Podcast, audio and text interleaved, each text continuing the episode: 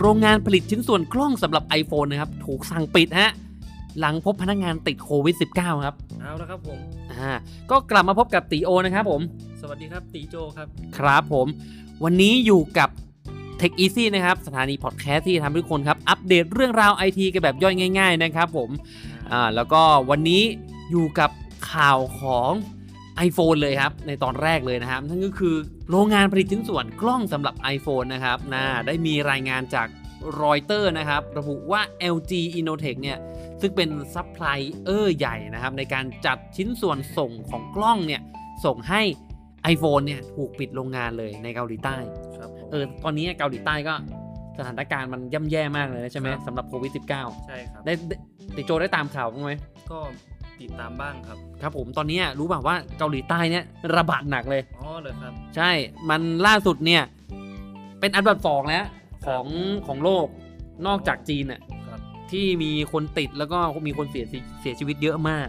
อืมและประเด็นคือตอนเนี้ยเกาหลีใต้เนี่ยมีชิ้นส่วนที่ผลิตกล้องให้ iPhone ด้วยอืมเป็นโรงงานใหญ่เลยอยู่ในนั้น ก็เป็นชิ้นส่วนที่สำคัญด้วยอ่าแล้วก็เป็นโรงงานใหญ่ด้วยนะครับ ในในเกาหลีใต้นะครับผมตอนนี้มีพบมีการพบพนักงานติดโควิด -19 ในโรงงานทำให้นะครับโรงงานดังกล่าวเนี่ยต้องหยุดการผลิตนะครับผมแล้วก็ปิดโรงงาน ซึ่งตรงโรงงานดังกล่าวเนี่ยอยู่ใกล้กับเมืองแดกูนะครับ ซึ่งเมืองแดกูในเกาหลีตอนนี้นะ เป็นจุดแพร่เชื้อจุดระบาดหนักเลยที่มากที่สุดเลย ใช่ของเกาหลีใต้เนี่ย ซึ่งก่อนหน้านี้มีบทวิเคราะห์ว่า iPhone เนี่ยจะเริ่มผลิตได้เมื่อไหร่นะครับ ก็มีคำตอบว่า iPhone เนี่ยอาจจะกลับมาผลิตได้เต็มที่เนี่ยจริงจังเนี่ยในไตรมาสที่ 2 โดยตรงนี้เนี่ยมิงชิคุโอะเนี่ยเขาได้เริ่มวิเคราะห์ออกมาว่าจะผลิตได้หลังไตรมาสสองก่อนหน้านี้มันจะผลิต iPhone ออกมาได้อย่างไม่เต็มที่เท่าไหร่อ่าอาจจะไม่เหมือนเดิม เพราะว่าเนี่ยกระทบไปทั้งโลกเลยจากโควิด -19 เนี่ยนะนะครับ ต้องมาดูว่า การผลิต iPhone ในรอบนี้เนี่ยที่มันลดลงในรอบรอบนี้เนี่ยจะทำให้ iPhone เนี่ยขาดตลาดขนาดไหนในปลายปีครับอืมนะครับผมอะอันนี้ก็เป็นเรื่องของโควิด -19 ที่ส่งผลกระทบต่อ iPhone ต่อ Apple นะครับผมนอกจากนี้นะยังมีเรื่องของโควิด -19 ที่ส่งผลกระทบต่อบริษัท Google นะครับผมตอนนี้ Google เนี่ยเริ่มให้อ่าบริษัท Google ในไอร์แลนด์เนี่ยให้พนักงานทำงานที่บ้านได้แล้วอ๋อ ใช่ ตรงนี้เนี่ย Google เนี่ยเขาเริ่มให้พนักงานทำงานที่บ้านแล้วแล้วเขาบอกว่ามีมาตรการในการป้องกันล่วงหน้า เพื่อป้องกันสุขภาพของความปลอดภัยของพนักงาน ตามคำแนะนำของผู้เชี่ยวชาญทางการแพทย์อ่าเพื่อให้เพื่อให้พนักงานในยทุกคนแบบปลอดภัยไงครับมันก็จะปลอดภัยมากขึ้นใช่ถ้าเวลาเราทำงานที่บ้านเนาะถ้าเราออกไปข้างนอกมันก็มีมีความเสี่ยงใช่ไหมเด็กโจเสี่ยงมากครับ อืม มันต้องเจอผู้คนการทำงานอาจจะต้องเจอในออฟฟิศบางทีเนี่ย Google ระดับ Google เขาแบบออฟฟิศบางทีอาจจะทำงานเป็นร้อยคนก็ได้ ใช่ครับเนอะคนเยอะยิ่งเสี่ยงครับใช่ไหมใช่ไหมเออพอได้ทำที่บ้านมันก็ลดความเสี่ยงไปด้วยเนาะตอนนี้ก็เริ่มแล้วนะครับ Google สั่งเริ่มให้พนักงานทำงานที่บ้านแล้ว โดยเริ่มจากที่ไอร์แลนด์นะครับผม ถือว่าเป็นอีกหนึ่งความเคลื่อนไหวของอา บริษัท Google นอกจากนี้นะครับ Google เนี่ยก็ได้ประกาศยกเลิกงาน Google Cloud Next 2020 ที่จะมารวมตัวกันไปที่เรียบร้อยแล้วนะอืมซึ่งไองาน Google Cloud Next เนี่ยมันเป็นงานที่ประชุมนักพัฒนากับทาง Google ครับซึ่ง Google เนี่ยจัดทุกปีนะครับ แต่ว่าปีนี้เนี่ยเขาจะยกเลิกต้องยกเลิกไปเลยนะเอาแน่นอนเลยเพราะว่า ปกติแล้วแต่ละงานเนี่ยงาน Google Cloud Next เนี่ยรวมนักพัฒนาเนี่ยมาเนี่ย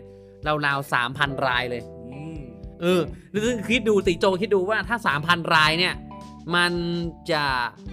มีโอกาสที่จะใช่ไหมใช่ครับ คนมันเยอะมากเลยเนาะเยอะมากโอกาสสูงมากใช่อืมก็เลย Google ก็เลยเลี่ยงเลี่ยงไม่ให้การเกิดการชุมนุมคนจำนวนเยอะขนาดนั้น เลี่ยงไว้ดีกว่า ใช่เลี่ยงไว้ดีกว่า ถูกต้อง กลายเป็นว่า Google เนี่ยก็ยกเลิกงานประชุม แต่ว่ายังมีงานมีงาน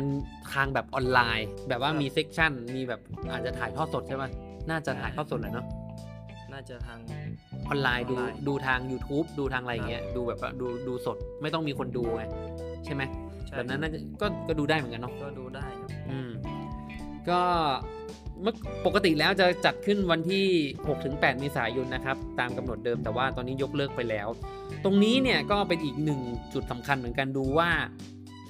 Google ยกยกเลิกไปแล้วเนี่ยฝั่ง Apple เนี่ยเขาจะยกเลิกตามไหมครับปกติแล้วฝั่ง Apple นะครับเขาจะมี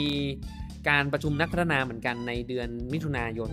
อืมคือซึ่งก็คืองาน WWDC นะจัดทุกปี อันนั้นก็คนก็เยอะเหมือนกันประมาณ 3,000 4,000 คนได้ ก็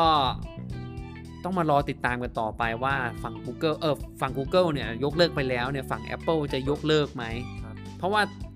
จะมีอ่านักพัฒนามารวมตัวกันเยอะก็จริงแล้วก็จะมี section แยกด้วยว่าเอ้ยไอ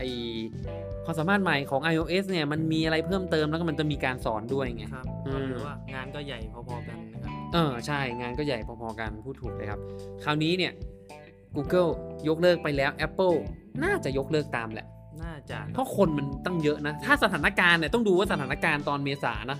ว่ามันคลี่คลายลงไปไหมในเดือนมีมีนากับเมษาครับพฤษภาเนี่ยมันคลี่คลายลงไปบ้างไหมถ้ามันแบบว่าโอ้โหมีแต่ว่า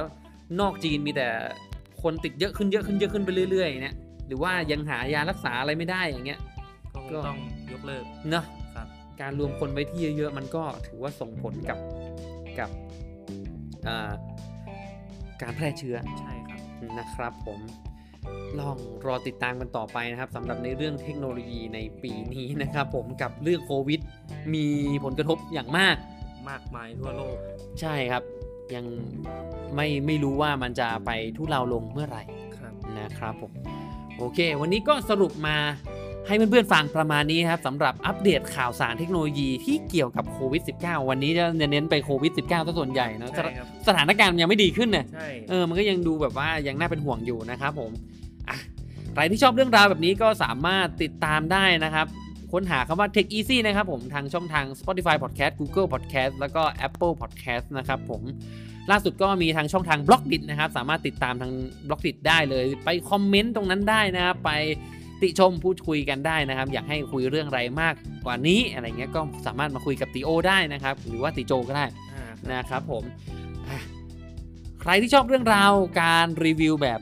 เล่นของเล่นเล่น Gadget IT เนี่ยก็สามารถค้นหาพวกเราได้ใช่ไหมครับติโจได้ครับทางช่องทางไหนครับ YouTube ครับอาติรีวิวครับครับผมแล้ววันนี้ติโอก็ต้องขอตัวลาเพื่อนๆไปก่อน และติโจก็ต้องลาไปก่อนเหมือกันะครับผม สวัสดีครับสวัสดีครับ